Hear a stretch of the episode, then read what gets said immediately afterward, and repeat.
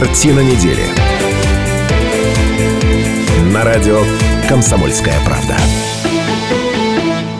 91,5 FM, радио «Комсомольская правда». В любимом городе 17:05, а сегодня пятница, и на нашей частоте начинается программа «Картина недели». Меня зовут Наталья Кравченко. Здравствуйте, уважаемые наши слушатели и зрители. Смотреть нас можно на сайте kp.ru, там идет прямая трансляция, а также в сети «Перископ». Привет, Перископ. А ведущие программы, которые собираются здесь каждую пятницу для того, чтобы обсудить главные события 7 уходящих дней, это Владимир Анатольевич Семененко, руководитель проекта «Иркипедия». Здравствуйте. Здравствуйте. Доктор исторических наук, профессор Станислав Гольдфарб. Добрый вечер. Почему вы грустный, профессор? Не знаю, не по часовой стрелке начали, видимо. Не расстраивайтесь, я постараюсь как-то по фэншую в следующий раз. Но человек, который не верит в принципе фэншуя и во всякие суеверия, это политолог, популярный блогер Сергей Шмидт. Здравствуйте. Наташа, ты как-то сказала, собираются каждую пятницу. Как, знаете, пацаны там собираются во дворе покурить, пацаны, семечки, вы же собираетесь здесь каждую пятницу. Нет, пацаны собираются, конечно. Вот, мы проводим тут симпозиумы. Ладно, пацаны, о чем мы сегодня будем с вами говорить? Уважаемые слушатели, уважаемые зрители, 208-005. Я чувствую, сейчас радиостанция приобрела много новых слушателей, которые случайно попали на это «Ладно, пацаны», за бюджет. И поняли, это их радиостанция. За бюджет потереть надо. Патреон и за бюджет тоже. Итак, тема программы, уважаемые слушатели и зрители, телефон прямого эфира 208-005. Вы можете присоединиться к нашему обсуждению в любой его части. 208-005. Темы программы, которые мы намерены обсудить сегодня. Госдума 2016, перезагрузка. Сергей Левченко возглавит региональный список кандидатов от КПРФ. Шорт-трек, хоккей и керлинг. В Иркутской области будет создан межрегиональный центр развития зимних видов спорта. Каждое бревно на учет. Иркутская область станет пилотным регионом по тестированию системы маркировки всей заготавливаемой древесины. Ремонт с гарантией. Подрядчиков заставили заново ремонтировать дороги. Рачи и нерасточительные. Бюро медико-социальной экспертизы Иркутской области заказало авто за 1 миллион 900 тысяч рублей. Закупку выявили и раскритиковали активисты ОНФ. Вот все это сегодня... Я даже не знаю, за какую тему зацепиться, чтобы слушатели не уснули. Так, Шмидт. Одна другой круче. Ну, попробуем, на любой поговорим. Ну, можешь считать, что вызов тебе лично брошен. Давай попробуй сделать так, чтобы слушатели не уснули. Ладно, первая тема для обсуждения. Сергей Левченко возглавит региональный список кандидатов от КПРФ на выборах в Госдуму. Губернатор подтвердил сегодня это сообщение, и он сказал вот что. Как первый секретарь областного комитета Компартии не вижу себя в стороне от своих товарищей. Как честный человек не могу бросить свою суженую партию. Ну, Володь, твоя трактовка, да, ну, допустим. А также он отметил, что как минимум в 18 регионах, где губернаторы пользуются высоким доверием населения, они возглавят списки кандидатов партии «Единая Россия», и это считается нормальным. А дальше цитирую Левченко. «Речь не идет о последующем переходе в Государственную Думу. Как глава списка я готов прежде всего нести политическую ответственность за качество будущей работы иркутских депутатов от КПРФ в российском парламенте». Это все вам к обсуждению. Что думаете об этом? Ну, у нас жизнь такая забавная, что можно идти на выборы во главе списка, а потом не попасть в Думу. Я вот просто, честно говоря, с трудом это представляю, но я понимаю, что губернатор идет и правильно делает. Такова логика сегодняшней игры. Но вообще-то я думаю, что когда-то с этим надо заканчивать. Люди, которые... паровозами, да? С паровозами, со всеми этими играми. Потому что люди, которые... Мы же выбираем парламент. Мы же, в конце концов, выбираем орган, который, представительный орган, который должен осуществлять, в общем, надзор за всей государственной жизнью. Я сейчас о прокуратуре не говорю. А как с этим закончить? С этим закончить очень просто. Принять закон, по которому люди, которые идут на выборы, должны идти на выборы. И если их избирают, они должны идти или, например, что голосуете за партию, какие нафиг списки? Нет никаких списков. И это относится не только к КПРФ. Это относится вообще ко всем, кто идет вот таким способом. Ну, давайте дорасскажу вам историю. Губернатор также подчеркнул, что все его высказывания о недопустимости использования административного ресурса в ходе избирательной кампании остаются в силе. Дальше цитата будет Левченко. «Как глава области я намерен обеспечить равноправное соревнование кандидатов, идеологий и программ. В этом смысле для меня равны все партии, и ни одна из них, включая КПРФ, не получит административных преференций. Поддержка со стороны избирателей и результат, полученный на выборах, должны достигаться исключительно политическими методами в честной открытой борьбе».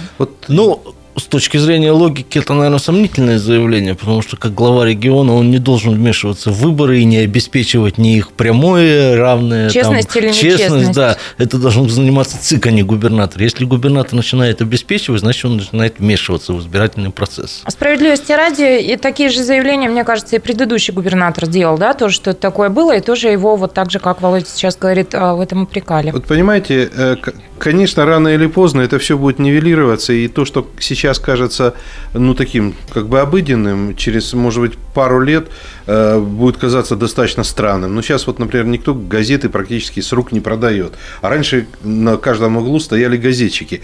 Я просто хотел бы напомнить, от чего рушатся все империи. Они рушатся от мелочей. Не от того, что главный стержень подтачивается, а от того, что, например, крупный буржуа Морозов давал деньги никому неизвестным большевикам. Нафига он это делал? На это тоже ответы есть. А вот скучно ему было, понимаете, в этой среде, в своей. Я к чему это все клоню? Рано или поздно и паровозы уйдут, и уйдет я возглавил список и обеспечу всем равные права. Так не бывает. Я бы сказал, что давайте уж честно признаем, доверие к избирательной системе в нашем обществе оставляет, мягко говоря, желать лучшего. Поэтому это, наверное, естественная реакция политиков, ответственных должностных лиц, как-то так высказаться, чтобы лишний раз привлечь людей к голосованию, отвлечь их от устоявшейся такой догмы, что ходить голосовать не обязательно, потому что все решается за нас. Самое интересное, что мы же живем в регионе, который продемонстрировал всей стране в прошлом сентябре, в прошлогоднем, как что на выборах может быть разное, да. Но это, наверное, правило хорошего тона. Станислав Владимирович, мне кажется, после перерыва, наверное, еще вернемся к этой теме Левченко во главе списка. Но мне кажется, что если восстановится или наоборот образуется это доверие к избирательной системе, то, конечно, то, о чем сказал Владимир Семененко, это и будет. То есть вообще никак не будут высказываться должностные лица о том, 4 минут перерыв, короткая реклама, выпуск новостей, а после мы продолжим. Оставайтесь с нами. Картина недели. На радио «Комсомольская правда». Картина недели. На радио «Комсомольская правда». 91,5 FM, радио «Комсомольская правда». Продолжается программа «Картина недели». В этой студии Шмидт, Гольдфарб, Семененко и Кравченко. Здравствуйте еще раз, уважаемые наши слушатели и зрители. Видеотрансляция на сайте kp.ru и в Перископе. Телефон прямого эфира 208-005. И сейчас хочу к вам обратиться с вопросом, уважаемые наши слушатели, уважаемые зрители. А как вам эта практика паровозов? Профессор в прошлой части программы ее раскритиковал. Напомню, о чем говорим. Говорим о том, что Сергей Левченко... Он не раскритиковал, он указал на ее исторически приходящий характер. Принимается, да. Как пришла, так и уйдет. Да. Да. Сергей Левченко возглавит региональный список кандидатов от КПРФ. Было вам что еще сказать по этому поводу? Прошу вас. Я, собственно, зацеплюсь за мысль профессора об исторически не просто приходящем, но исторически приходящем характере этой практики. Поправьте меня, уважаемые многоопытные коллеги, но ведь, по-моему, это в Иркутской области чуть ли не впервые такое, когда действующий губернатор становится во главе регионального списка. Значит, но справедливости, надо сказать, у нас никогда и не было губернатора. Я хотел об этом сказать, что в Иркутской области была такая своеобразная очень региональная традиция беспартийных губернаторов. Да. По крайней мере, которые подолгу работали, я имею в виду... Кстати, Борис Александрович, по-моему, к там входил в Отечество вся Россия, но дело, по-моему, до Единой России не дошло. А потом Есиповского брать не будем, он как раз был членом ЕР. Тишанин, дальше кто у нас, Мезенцев, Ерощенко, они не были членами партии Единой России или какой-либо другой.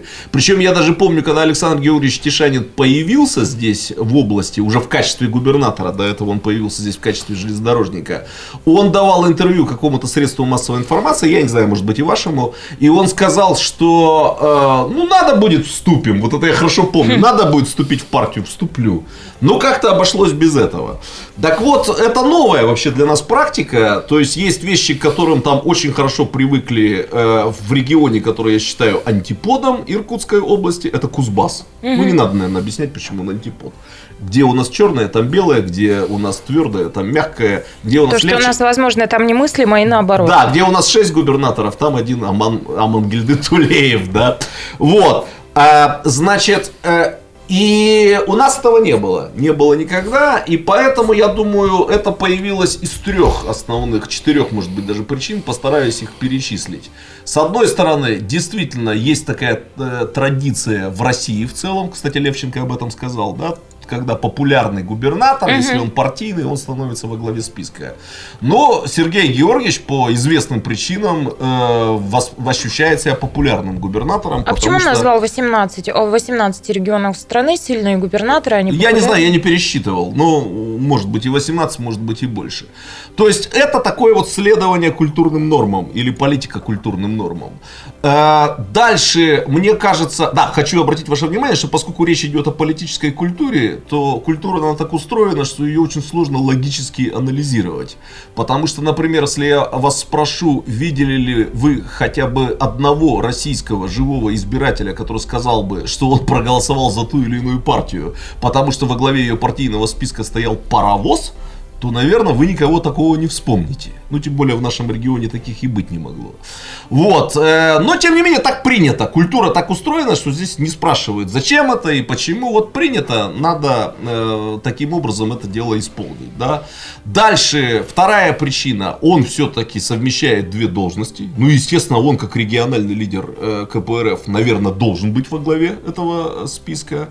Ну, и третью причину тоже я хотел назвать, но, к сожалению, забыл. Вот основные я уже перечислил. Ты 4 хотел назвать. Одним словом, ну да, в 2 раза меньше получилось, если вспомню, скажу. Одним словом, мне это решение понятно по той простой причине, что оно, ну вот, совпадает с логикой таких общероссийских политико-культурных традиций. Но сразу хочу сказать, лично я, еще раз повторю, избирателей, которые прямо вот ориентируются на паровозов, и чей выбор на избирательном участке продиктован персоной паровоза, я не видел, не встречал и не знаю, как у них устроены головы. Но мне кажется, если бы Сергей Георгиевич не возглавил этот список, ну примерно то, что получит КПРФ, то оно и получится. Я думаю, тут еще один очень такой важный момент. Возможно, это момент таких личностных ощущений. Он на самом деле, наш сегодняшний губернатор, показывает, я бы не сказал, что это чудеса, но он показывает очень эффективную работу. В чем? Вот на сегодня, вот возьмем даже вот эти 2 недели. Значит, с Матвиенко встретились, переговорили по поводу спасения нашего Академгородка. Вроде на самом деле не хотят их теперь уже объединять в одно. Дальше по лесу. Это же проблема, которая, можно сказать, уже веками, она уже всех задолбала. Там есть очень простое решение. На каждое бревно металлическая метка с номером, все через спутник отслеживается. Это одна из тем, дойдем до этого. Да, но я говорю просто об эффективности. Дальше мы не просто вступили в какие-то программы, а вот уже сказали, и стадион будем нынче строить. И самое последнее, значит, участие вот в этом природоохранном мероприятии с министром, значит, природы. Донских. Что я должен испытывать, будучи во главе целой областной партийной организации? Конечно, должен поддержать партийцев, раз у меня все получается. Вот эта логика российской жизни, она не происходит не потому, что человек так хочет или он не хочет. Она во многом еще диктуется вот этой обыденностью. Я лидер, я должен идти впереди. Станислав Владимирович, я себе позволю некоторую осторожность в оценках, потому что эффективность встреч, созданных рабочих групп и, значит, планов, которые продекларированы, это одна история. Я предлагаю дождаться результатов, потом будем обсуждать эти результаты, но он остается для кого-то, наверное, губернатором неких надежд, да, которые возлагались, что в области изменится жизнь к лучшему. И в этом смысле, как губернатор надежд, наверное, он должен каким-то образом ну, не сторонится того, что здесь происходит, эта думская кампания. А поскольку закон, Володя же правильно вспомнил о законе, закон единственную форму участия, которая возможна. Понятно, что когда мы, консерваторы при Ангаре, будем штамповать законы, это все будет тоже запрещено. Но единственная форма участия, которая сейчас возможна для губернатора, это вот стать таким номинальным лицом в списке. Ну вот он и пользуется этой возможностью. Я даже более того скажу, я что-то первый раз слышу, ну я не знаю, мы в других-то регионах не жили, где такое происходит, чтобы так вот честно говорили. В Думу-то я не пойду, но вот список возглавлю. Да, меня тоже удивило. Вот, но это тоже такое честное признание. Ну, то есть, будем считать это действие символическим. Может быть, если мы завершаем этот разговор, я почему-то вспомнил, если партия сказала «надо», комсомол ответил «есть». Да? Он все-таки член партии. Если партия решила, что губернатором он победил, будучи членом КПРФ и секретарем парторганизации. Может быть, они собираются победить и на думских выборах. Ой, Станислав Ильич, для меня это большая тайна, которую что-то ни один коммунист знакомый мне не рассказывает. Как у них там обстоят дела с партийной дисциплиной? Я вам более того скажу. Для меня это тайна в отношении всех партий. В «Единой России», по-моему, происходит такая внутрипартийная конкуренция, которая не снилась никакой американской демократии. Нет, подожди. Еще Владимир Ильич Ленин допускал фракционную и всякую разную платформенную борьбу. Но там было для того, чтобы с ней бороться. Да, там была куча фракций, это называется движуха. Но я хотел бы заметить следующую вещь. «Единая Россия» шубу-то ведь заблокировала из-за нарушения внутрипартийной дисциплины. Слушайте, а не появилось у вас никакой информации по шубе? Ничего больше не знаете, что можно было бы в эфире рассказать? Не знаю, все хорошо, дай бог здоровья. Нет, ну надо журналистам позвонить Шубе и спросить, как там у вас дела. Я к тому, что вот партийная дисциплина внутри наших партий – это большая-пребольшая загадка. Помните, я у вас тут по телефону рассказывал, да, в одной из передач, что даже у наших либералов там, или демократов, они тоже хранят большую такую партийную тайну, почему они не могут объединиться. Кстати, демократическая коалиция, о которой мы тут беседовали, она развалилась в конечном итоге. Вот, чего они разваливаются, почему они не могут объединиться. Так, но самая большая тайна партийной дисциплины — это вот коммунисты. Есть у меня несколько знакомых коммунистов, вот я их спрашиваю, молчат как коммунисты на допросе. Чего там происходит в партии, неизвестно. Праймерис они же не проводят, коммунисты, они без этого обходятся. Ну да, может быть, дебаты у них будут.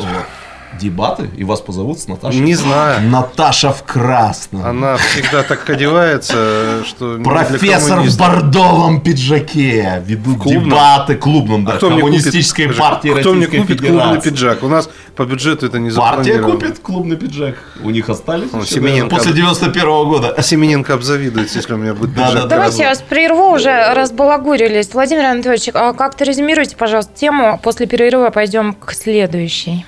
Ну, у нас в России очень персонализированная политика, то есть как бы роль личности достаточно высокая, и такая традиция еще пошла со времен перестройки.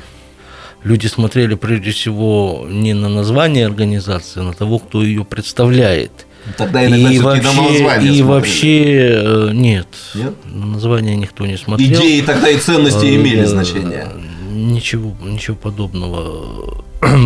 Название это вообще, это слова, это шелуха. Демократическая платформа КПСС, либерально-демократическая партия, которая омывает ноги в индийском океане. Ты про название в целом, я-то про идеологию говорю. Я и говорю, вот вы это. Название организации имеет значительно меньше. 4 минуты перерыв, продолжим. Половину у меня Шмидт меня прокомментировал. Картина недели. На радио «Комсомольская правда». Картина недели. На радио «Комсомольская правда». 91,5 FM на радио «Комсомольская правда». Продолжается программа «Картина недели», итоговая информационная программа, где мы каждую пятницу обсуждаем главные события 7 уходящих дней. Мы – это Шмидт, Гольдфарб, Семененко и Кравченко. Телефон прямого эфира 208-005. А вы, уважаемые слушатели и зрители, трансляция идет на сайте kp.ru и в Перископе. Можете присоединиться к нашему обсуждению в любой момент, высказать вашу точку зрения и позицию на события минувшей недели. Одно из событий, которое мы обсуждаем Это то, что Сергей Левченко подтвердил, что возглавит региональный список кандидатов от КПРФ. В предыдущей части программы я заслушалась Владимира Анатольевича, и едва ли не проспали мы уход на перерыв. Владимир Анатольевич, прошу. Ну, я говорил о том, что российская политическая, даже шире сказать, идеологическая действительность такова, что в ней персоналии, кто говорит, как говорит, зачем говорит, кому говорит и кого за собой ведет, к чему призывает, и какой андеграунд, бэкграунд у этого человека имеет значительно больший вес в глазах людей, чем название организаций, которую он представляет. Это наша давняя традиция. Сначала кто, а потом что? Да. Это наша давняя традиция, которая, видимо, еще берет начало с дореволюционных времен, и где-то у нее корни одни и те же, и с тем явлением, что у нас писатели – это всегда больше, чем писатели, поэты больше, чем поэты, это обязательно учителя народа. У нас и дворники, и сторожата, да, рок-музыканты. И вот мы вспомним времена перестройки, Кочегары. И вот это вот сохранилось вот трепетное отношение. А что скажут вот эти вот популярные люди? За кого они выступят? И это даже сейчас в Фейсбуке. Там Имерек сказал, поддержал, Лия Ахеджакова выступила против. А там не Ахеджакова, а там, я не знаю, кто там, Машков выступил, наоборот, за. И это иногда даже служит большим доказательством правильности совершаемых действий, чем их логика, чем их функции, структуры. Вот если вот хорошие люди выступают, у нас даже политическое движение. Да, у нас даже политическое движение было такое, движение хороших лиц, движение хороших людей. Вот неважно, что они, за что они выступают. Они вот хорошие люди, они хорошие лица. Левченко хороший человек. Ну, кто будет спорить, что он хороший человек? Он 20 лет был хорошим человеком, теперь стал хорошим губернатором. Ой, ну что-то как-то мне кажется, что мы... Так везде так. Можно слушайте, я немножко? Подожди, я сейчас... везде так. Но если Пол Маккартни говорит, что это хорошо, то это действительно хорошо. И мы прислушиваемся, так это и есть такое понятие лидера мнения. Станислав Иосифович... А Пол Маккартни за кого? У меня складывается такое впечатление, что, скажем... В странах англосаксонских и в Европе вообще это имеет значительно меньший вес. И опять же, там никогда в голову никакому Диккенсу не могло прийти стать Львом Толстым, учить англичан жизни, как им следует жить. Он относился к своей деятельности, тот же Диккенс, просто я развлекаю людей, я зарабатываю на жизнь литературой. У нас что не Гоголь, то избранные места с переписками с друзьями. Он призывал к смягчению нравов. Смягчению нравов все призывают, от политиков до соседей. Соседи тоже, бывает, иногда приходят к соседям и призывают к смягчению нравов. Подожди, чтобы не топали, мягче топали. Ну, вообще тема интересная, об этом можно даже как-то отдельную программу сделать. Но я знаю много поэтов и писателей, которые выступали мессиями и на Западе, и здесь, в России. Мне кажется, здесь немножко... Ты все правильно сказал, я с тобой могу согласиться, но есть все-таки нюансы. Нюансы есть. Негры, они тоже... Состоят из кожи, из крови, но да. Они негры, они отличаются все-таки от русских. Так и люди везде одинаковые, и в Европе, и в России. Так, но они чем-то отличаются. Они многим чем отличаются. То есть, например, они отличаются тем, что в Европе, например, пропагандистское значение, философское значение писателя, оно есть, но оно меньше, чем в России. Можно я немножко про негров тоже? Негры от русских, кстати, отличаются. Ну, так я и говорю. Он как отличался. Нет, я и говорю, что у негров и у русских очень много общего. У каждого две ноги, две руки, но они чем-то отличаются. Так и в Европе это есть, но этого меньше, чем в России. Я, можно, пару реплик поработаю в жанре концептуальная реплика. Значит, первое. Я сам не проверял, но поскольку много лет как бы являюсь таким рок-меломаном, да, читал много всякой разной музыкальной прессы. Это, профессор, к вашей реплике.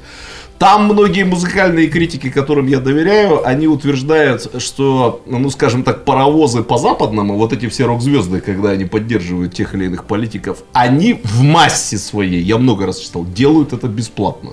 Якобы это будет жуткий такой удар там по репутации какого-нибудь Стинга или какой-нибудь там группы, да, Radiohead, если выяснится, что они там берут за что-то деньги, да. Ну, Radiohead я зря приплел, они, по-моему, не участвуют в таких делах. Ну, Мадонна там, вот они уже принимали участие, поддерживали тех или иных президентов. Якобы это принципиальное отличие от наших шоу-бизнес-звезд, которые, ну, явно это делают не бесплатно. Гонорарчики разные, понимаешь? Ну, конечно, да, те уже заработали на жизнь, можно так сказать. Но якобы вот в обществе такое убеждение, что если ты что-то лезешь в политику, ну ты уж будь добр, по-честному скажи, кого ты там поддерживаешь, Хиллари Клинтон или Трамп. Вот, а что касается, Володь, того, о чем ты говорил, там еще до перерыва, когда мы проспали перерыв или чуть не проспали перерыв, ты про перестройку упомянул. Но все-таки согласись, в перестройку люди больше интересовались политическими взглядами, политическими целями. Они сейчас интересуются. Политическими ценностями. Вот вы знаете, мне приходилось много в этой жизни беседовать на разные темы с так называемыми политтехнологами и даже подсчитывать некоторую литературу по этому вопросу. Вот я сейчас в прямом эфире открою некоторую политтехнологическую тайну, которую я от них слышал. Давай. И даже в некоторых книжках читал. Что российский избиратель, ну вот нынешний российский избиратель, он по большому счету делится на три типа. Не на два, слава богу, а на три типа. Первый тип – это действительно люди с политическими взглядами, которые всегда голосуют за, ну там, не знаю, там КПРФ, там, всегда за КПРФ голосуют убежденные коммунисты, всегда там за либералов голосуют убежденные либералы. Вторая треть, да, это второй типаж, это то, о чем у нас сейчас пошел разговор. Это люди, которые на выборах ориентируются не на политические ценности, не на политические идеи, а на личности. То есть они ищут какую-то самую привлекательную для себя личность. Ну и третий тип, самое интересное, что это примерно вроде как поровну, ну если верить политтехнологам, это, один студент удачно их назвал, рандомные избиратели. Это избиратели, про которых наука не может понять, как они голосуют. Вот просто они могут проголосовать как угодно. Вот какой придут, наверное, все видели на избирательных участках таких граждан, которые возьмут бюллетень и ходят из угла в угол. Ждут сигнала из космоса, который должен прийти и сообщить им, за кого голосовать. Кройте, вот наука молчит. То есть там нет мотивации, ни личности, ни идеи. Я сказал бы все-таки относительно брендирования различных идеологических и политических движений в России, его, безусловно, мне кажется, невооруженным взглядом не видно, что его недостаточно по сравнению, скажем, с брендированием демократической партии или республиканской в Америке, особенно консервативной или там либеральной, лейбористов в Англии. За ними определенная история. Там уже важно, какая партия, и уже кто ее представляет. У нас нет такой брендированности, такой вросшести в сознание именно партийности. Вот, мне кажется, вот пара партий. Единственное, это Коммунистическая партия России. За ней вот этот бренд сохранился. Бренд еще вот истории, бренд, доставшийся вообще СССР, от коммунистической эпохи, СССР. А все остальные партии, они не брендированы. Только у нас в России партия, которая создана месяц назад, может выиграть думские выборы. Но, в 1999 году это победа единства. Да, расширил список. Мне кажется, минимум две партии подходят вот под твое определение. И это не ЛДПР. Хотя ЛДПР тоже есть свой стабильный электорат. Но ЛДПР мы понимаем, что там как раз люди ради личности голосуют, да, а не ради идей. Это действительно КПРФ, я согласен с тобой. И все-таки, ну, да простят меня либерально настроенные слушатели, это в каком-то смысле Единая Россия, потому что я знаю, полно избирателей, которые всегда голосуют за власть. За последние, да, она уже существует 16 лет, и у нее уже складывается... Я имею в виду, будет другая партия власти, проголосует за нее. За власть безусловно, как таковую, потому что вот, удачно очень, я когда-то слышал это на фокус-группе, ЛДПР, власть многое может. Что касается ЛДПР, то просто интересно, что будет с партией после Жириновского. А я вам скажу, что будет. Вот, коллеги, кому достанется их электорат? Коллеги, в итоге все равно все будет так, как у всех. Есть партия левая, есть партия правая, есть та, которая посередине, или партия природы, или как такая мутирующая группа людей. Понимаете? Партия при родах. Да, поэтому рано или поздно такая конфигурация будет. Просто потому, что человек так устроен. Он голосует либо за белое, либо за черное, либо за середину, потому что он еще не определился. Нет, а я бы сказал, что все-таки есть избиратели, голосующие умом, избиратели, голосующие сердцем, и избиратели, голосующие желудком. Вот три основных категории. Кстати, можно туда-сюда, я иногда из ума в желудок, ну, это ты уже, из желудка в сердце. Пирамида Маслоу. Для того, чтобы слушателям пояснить, мы уходим на большую перемену. В 18.05 мы возвращаемся в эфир. В 18.05. Надеюсь, что мы с вами увидимся и услышимся. Картина недели. На радио «Комсомольская правда». Картина недели. На радио «Комсомольская правда». 91,5 FM, 18.05 в любимом городе. На радио «Комсомольская правда» вновь программа «Картина недели». Мы вышли из большой перемены. Это итоговая информационная программа, где мы обсуждаем главные события 7 уходящих дней. Меня зовут Наталья Кравченко. Здравствуйте, уважаемые наши слушатели и зрители. Смотреть нас можно в сети «Перископ». И трансляция, видеотрансляция идет на сайте kp.ru. Ведущие нашей программы, руководитель проекта «Иркипедия» Владимир Семененко. Здравствуйте. Два из зарисованных листочка за программу. Да. Владимир Анатольевич. Доктор исторических наук, профессор Станислав Гольдфарб. Добрый вечер. Вы повеселели, профессор? Ну да. Да? Повеселее, что с вами. Ну и самый развеселый ведущий, популярный блогер, политолог Сергей Шмидт. Здрасте. Темы, которые мы намерены обсудить в этой части программы, а во втором части. Ну что, бревно хотите? Каждое бревно на учет. Иркутская область станет пилотным регионом по тестированию системы маркировки всей заготавливаемой древесины. Когда она первый раз сказала, бревна будут маркировать, я подумал, бревна на субботниках, что ли, будут маркировать как-то? Чтобы потом... Субботника за ними наблюдать. Нет, да, почему-то я это связал с субботниками. Вот какие вы испорченные. Вот на самом деле. Это мы испорченные. Но это не я. Мы же бревно субботника. Я точно знаю. Например, особенно ценные породы. Мы бы про фригидность могли подумать, но мы же про субботник. О, Господи. Станислав, подождите с ценными породами. Про субботник Владимир Анатольевич заговорил и про бревна, да? А вы наблюдали вот эту историю, когда в соцсетях регионы всерьез спорили, у кого руководители в регионе круче, да, и показывали, вот наш-то один несет эгегей какое бревно, а ваш-то там впятером хилое какое-то тащит, да? Ну и хорошо. А если нравится. Хотите про субботник тоже поговорим, обсудим, как уборка в городе нашем прошла. Подождите, нас профессор обещал докритиковать. И что мы испорченные, Станислав Иосифович? В чем вы видите нашу испорченность? Ну, по поводу маркирования бревен, вот он начал про это говорить. Про субботник, значит, про бревна. Испорченные, понятно. А на самом деле во многих странах ценные породы деревьев уже лет 100 маркируют. Ладно, давайте к этому тогда и перейдем. А еще... Срезал! Да, давайте сразу об этом. Так и да. Собственно, о чем речь? Иркутская область станет пилотным регионом по тестированию системы маркировки всей заготавливаемой древесины. В рамках года экологии, который показывает президент России, будет проводиться в следующем 2017 году на территории Иркутской области, начнется тестирование вот той самой системы маркировки всей заготавливаемой древесины. Об этом на этой неделе стало известно. Донской, министр природных ресурсов и экологии России, об этом объявил. Коллегия Минприроды состоялась в Москве 27 апреля.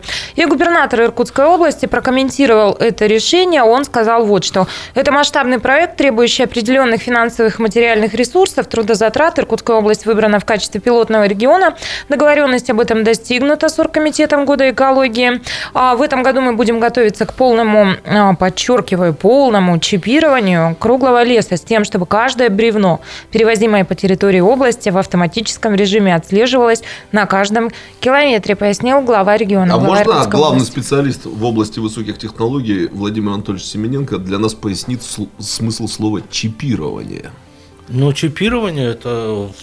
Каждое бревно микрочип. Каждое бревно. Это имеется в виду вживление тем или иным способом в тело предмета, в данном случае бревна, некого чипа. Потому что профессор, когда говорил про многие страны, наверняка думал, что приходит тетя с известью и маркирует. Нет, а у нас, профессор, это... чипирование. Нет, это у вас с Владимиром Анатольевичем представление о побелке. Сережа, ты прослушал. Я же сказала о том, что губернатор говорит о том, что из космоса каждое бревно будет отслеживаться, его перемещение по территории региона. Поэтому тут тетя с известью не обойтись. Слушайте, ну извините, если в бревна уже чипируем, да, ребята, ну ладно. Но... Вот это, что называется, доведем все до... Как говорят ученые, нужно довести все до абсурда, чтобы понять результат.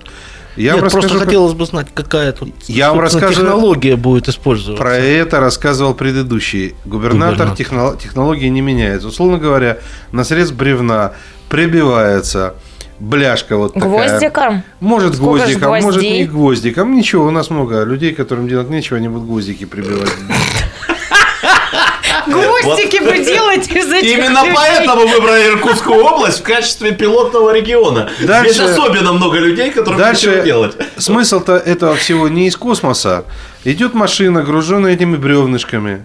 А если нет, условно говоря, этого водяного знака на бревне, значит, это фальшивая Водяная купюра. Бляха на бревне. Да, это фальшивая купюра. Все. Дальше там стоит номерочек, и у водителя должна быть, условно говоря, транспортная накладная. Бревно такое-то, номер так, такой-то, такой-то и секунда. Подождите, вот да. Это интересный момент. Вот я, насколько знаю, значит, конфискованный, фальсифицированный товар обычно уничтожают. А вот эти вот, извините за выражение, нечипированные бревна, как вы думаете, что с ними будут делать? Сжигать их? Ну, я не знаю. А что с ними еще сделать? Бульдозером их раскатывать сложно? Эти бревна можно, например, подарить. Вот был бы я. Я бы подарил многодетной семье, чтобы они баньку построили. Вот. Или еще что-нибудь полезное. Так нет, тут, понимаете, когда, помните, по антисаксонную вот эту пищевую продукцию ее раскатывали бульдозерами, да, то люди тоже говорили, а почему нельзя отдать детскому дому? Ну, оказывается, нет такого закона, ну, по которому этот конфискат можно кому-то отдать. Ну, подожди, ну ты же все опять с головы на ногу. Я нормальный вопрос задал, куда девать нечипированные бревна? Подожди, ты же говоришь... Я бы сжег. Подожди, ты начал одно, а кончил другим. Ты говоришь про конфискат иностранная пищевая продукция. Ее действительно уничтожают. Нету закона, по которому ее можно передать. Здесь же, извините, о своем отечественном бревне речь идет. Слушатели к нам присоединяются. Здравствуйте, Леонид Игнатьевич. Здравствуйте. Здравствуйте. Я бы хотел спросить у этих товарищей, которые так рьяно, значит, разговаривают. Спросите. Раньше все бревна всегда точковались, называлось. Всех бревна в торцах. А вы смеетесь, а? Так я про это и говорю. Да вы ничего не знаете и хохочете над людьми, которые хотят, чтобы сделать прекрасное и чтобы не воровали это дело. Леонид Игнатьевич, скажите, пожалуйста, а как вам кажется, если мы перейдем к этой практике чипирования каждого бревна, это действительно может повлиять коренным образом на ситуацию? Нет, но чипирование, как правильно там они сказали, что это определенный чип, который как собакам, этим типа скоту будут делать. Может, так а вот вам как кажется, может быть вернуться дешевле к старой этой практике точкования? Да. Вот мы над этим смеемся-то. Может, непонятно стало, что стоит ли вообще привлекать сюда эту электронщину к такому, в общем-то, простому делу, как лесное хозяйство. Да и потом не смеялись, а так... Да. Об этом речь. Леонид Игнатьевич, спасибо огромное. 4 минуты есть у ведущих программы для того, чтобы подумать о своем поведении. Да. Мы вернемся. Картина недели. На радио «Комсомольская правда». Картина недели. На радио «Комсомольская правда». 91,5 FM, радио «Комсомольская правда». Продолжается программа «Картина недели». В этой студии Шмидт, Гольдфарб, Семененко и Кравченко. 208-005, телефон прямого эфира. Уважаемые наши слушатели, уважаемые зрители, смотреть нас можно на сайте kp.ru и в Перископе. Идут прямые трансляции. Пожалуйста, присоединяйтесь к обсуждению главных тем минувшей недели. 208-005. И те, кто нас сейчас смотрит в онлайн-трансляции, наверняка увидели, как жестикулируют Сергей Шмидт сейчас. Сережа, что коллеги-то еще не знают, что мы сейчас будем обсуждать. Какая тема там? Подождите. Ну, я хотел вот на предыдущий пост нашего уважаемого слушателя сказать, что мы вовсе тут не смеялись. И мы прекрасно понимаем, что... И вообще столько Шмидт смеялся. Да, а все остальные сидели и молчали. Как приличные.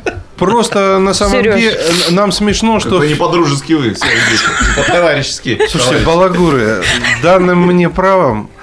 Кто вам такое право дал? Дорогое время, а вы балагурите.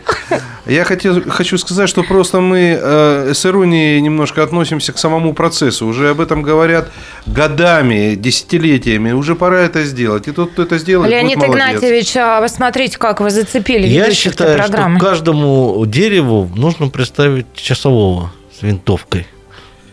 Тогда на твою Иркипедию точно уже материальных... Мне кажется, Леонид Игнатьевич сейчас с винтовкой сюда уже придет в эту студию и скажет: господи, когда вы прекратите базар этот. Собственно, нет, есть теме, серьезные темы в городе Иркутске-то. Есть серьезные темы. Вот Алексей Петров, уважаемый, многим иркутянам известный, замдекана исторического факультета Госуниверситета, вот прямо сейчас, буквально 11 минут назад, опубликовал следующее сообщение. Сегодня состоялось очередное заседание комиссии по городской топонимике. Там было много вопросов, но самый знаковый был третий. Вопрос о переименовании улицы Карла Маркса в улицу императора Александра Третьего. Обращение ректора Байкальского госуниверситета А.П. Суходолова. Самого заявителя не было, как и представителей вуза. Однако в адрес председателя комиссии Александра Гиммельштейна было отправлено письмо о том, что заявитель решил поменять свою инициативу и выступить с новым предложением переименовать улицу Карла Маркса не в улицу императора Александра Третьего, а в Императорский проспект. Письмо заканчивалось примерно так, и мое мнение по этому поводу вы можете прочитать в газете такое-то за такое-то число.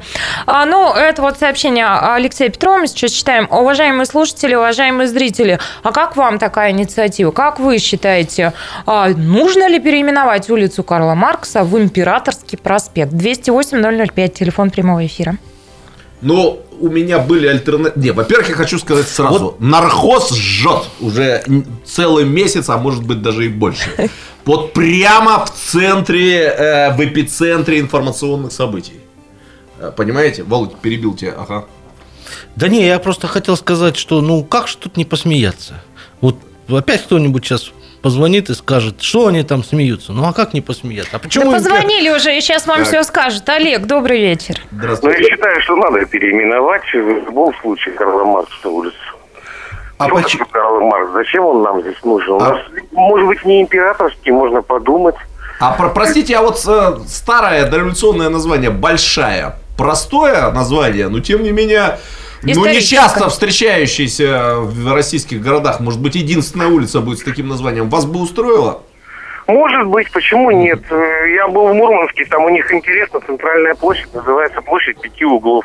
Угу. Интересное название, оно, конечно, и в Питере повторяется, больше, по-моему, нигде. Понятно. А Карла Марксов и Лениных, это просто по всей стране миллионы этих улиц. Олег, а можно я вам задам вот такой вопрос? Да? Очень многие говорят о том, что они выступают вот в топонимике за историю, да, за возвращение исторических названий. Но при этом ведь улица Карла Маркса – это тоже уже своего рода история. Почему нам все время хочется все переделать, все как-то свергнуть и вот… Почему переделать-то? Тогда это получается... Нет, надо переделать. Просто их много. Да, я полностью, Олег, с вами согласен. Зачем столько улиц Карла Маркса? Зачем столько улиц Ленина? Зачем это? То есть вы за некую самобытность, да? Абсолютно согласен со слушателем Олегом. Тут не надо педалировать этот момент историчности.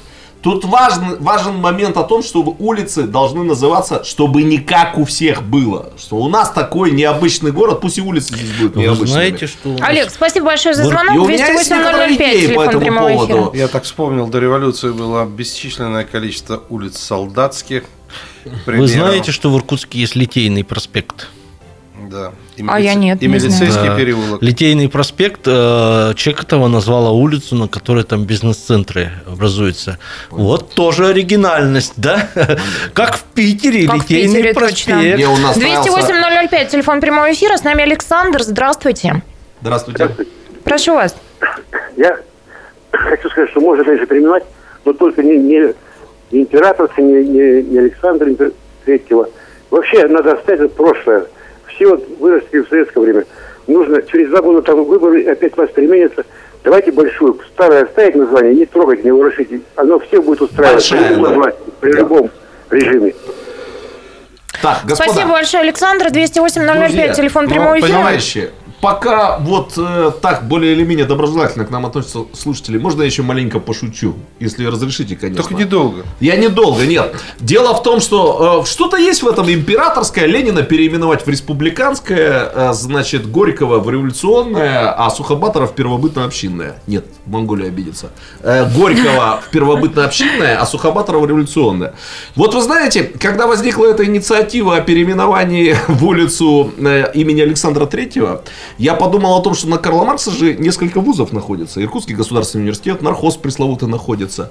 А самая известная образовательная инициатива императора Александра, как известно, был указ о кухаркиных детях, когда там повыгоняли лишних людей из учебных заведений. И я подумал, вот в поиске оригинальных названий, прекрасно же будет, если наша главная иркутская улица будет называться улица кухаркиных детей. Чего на тебя три раза? А что? Вот Наташа, смотрите, тебе понравится. Ну... Вот смотрите, я привожу это в одной из твоих статей, я привожу этот, значит, 1857 год. Губернатор сочиняет указ и объявляет: с такого-то дня такая-то улица будет такой-то называться, такая-то улица будет сякой-то называться и так далее. Топонимика, так же как и краеведение, это очень важная, большая такая историческая, я бы сказал, географическая наука.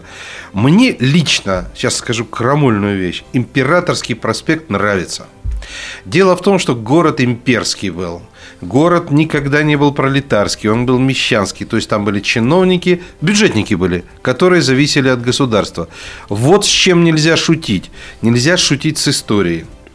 Нельзя навешивать ярлыки исторические на того или другого деятеля. Кстати, давайте не будем обижать Карла Маркса. Это величайший экономист. Но не его вина, что большевики взяли его теорию, приспособили под свои, так сказать, потребности. А вообще Карлом Марксом пользуются все великие экономисты его трудами. Лучше, чем «Капитал», никто о той формации ничего не сочинил. Ну, а на радио «Комсомольская правда» в федеральный эфир выходит программа, которая называется «Маркс жив». Да, кстати, она закончила выходить. Я вот слушал всегда с ностальгической слезой. Я слушаю на радио «Комсомольская правда» только нашу программу и «Маркс жив». И зачем при этом закинул меня пробкой? Я случайно пролетел. И вот теперь придется слушать только эту. А что касается Вузовской набережной, ну, кстати, там Мариинское училище, Мариинско-Николаевское училище, там, где Нархоз надстроил 2 этажа, тоже с Александром связано. Но почему-то вот мы все хаем революционеров, и правильно. Может быть, но ведь и давайте разберемся, и Александр Третий неоднозначная фигура-то была. При нем тоже много чудес случалось. Нет, ну естественно, естественно. Я, кстати, сказать тем, кто борется с названиями улиц так называемых террористов из народной воли, да, там Желябова, Перовская и так далее, да, я подкинул хорошую идею. Как это можно связать с городом? Если, ведь, как известно, мы тут чтим Александра Третьего за то, что он подписал указ о строительстве Трансиба. А ведь если бы террористы не взорвали Александра II, то неизвестно, когда на престоле оказался бы Александр Третий, который подписал указ о строительстве Транссибирской железнодорожной магистрали. Но... Вот такие мы гуманитарии. Чего хотим, то и обосновываем. Даже не знаю, что сказать по этому поводу. Володь. Да, да что тут обсуждать? Существуют исторические названия. Нет, но мы можем, например, поспорить, какая следующая будет инициатива из Нархоза о переименовании во что улицы Карла Маркса. Ну, чужая душа Потемки, а душа Суходолова тем более Потемки. Я не знаю, почему что там они более придумают. Ну, потому что они не знакомы. А мне кажется, что существуют исторические названия в городе Иркутске. Их надо вернуть. Спокойно, да? Без лишнего. Спокойно, политическим решением, без всяких комиссий, без всяких обсуждений. Сейчас Петров обидится, мне кажется. Потому что если общественность будет обсуждать, она будет до скончания века обсуждать. Да. Это нужно принять политическое решение. Вот как так было, сказал настоящий консерватор. Да, как было принято в Москве и в Петербурге. Еще мне хотелось бы... Спасибо, Владимир Анатольевич. А то, что вам хочется, через 4 минуты. Картина недели. На радио «Комсомольская правда». Картина недели. На радио «Комсомольская правда». 91,5 FM, радио «Комсомольская правда». И в прямом эфире продолжается программа «Картина недели», итоговая информационная программа, где мы обсуждаем главные события 7 уходящих дней. Мы – это Шмидт, Гольдфарб, Семененко и Кравченко. Что обсудим мы в этой части? Скажите, я хотела вам предложить еще про ОНФ поговорить. Ну, давайте ОНФ. Это к чипированию близко, кстати. Давайте. Я хотел мысль свою... Владимир Анатольевич, прошу. Завершить. Мне кажется, что возвращение исконных названий должно быть совершено политически, одномоментно и с гораздо большим количеством названий, чем это предполагается различными комиссиями. Это возвращает городу некую свою особенность, оригинальность и порождает особый аромат в словах, который выражен, аромат, неповторимость. И еще, что мне кажется важным, все-таки мы иногда, я думаю, почему Императорский, Литейный проспект, человек этого придумал, куда-то нас тянет, Иркутску придать что-то такое столичное, что-то такое высокое, и хотят у нас площадь Кирова переименовать в площадь Сперанского, бюст Сперанскому установить. Ничего я против Сперанского не имею, но почему сразу Сперанский?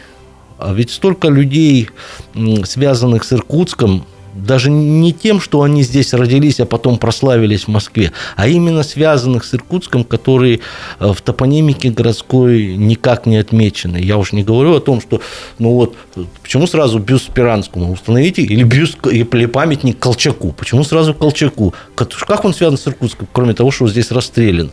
Почему возле... Женился.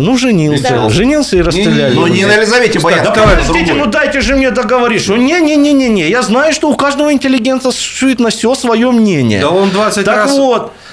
еще раз повторяю, что возле Знаменского монастыря я бы лучше поставил памятник святителю Иннокентию, который гораздо больше связан с Иркутском, чем Колчак.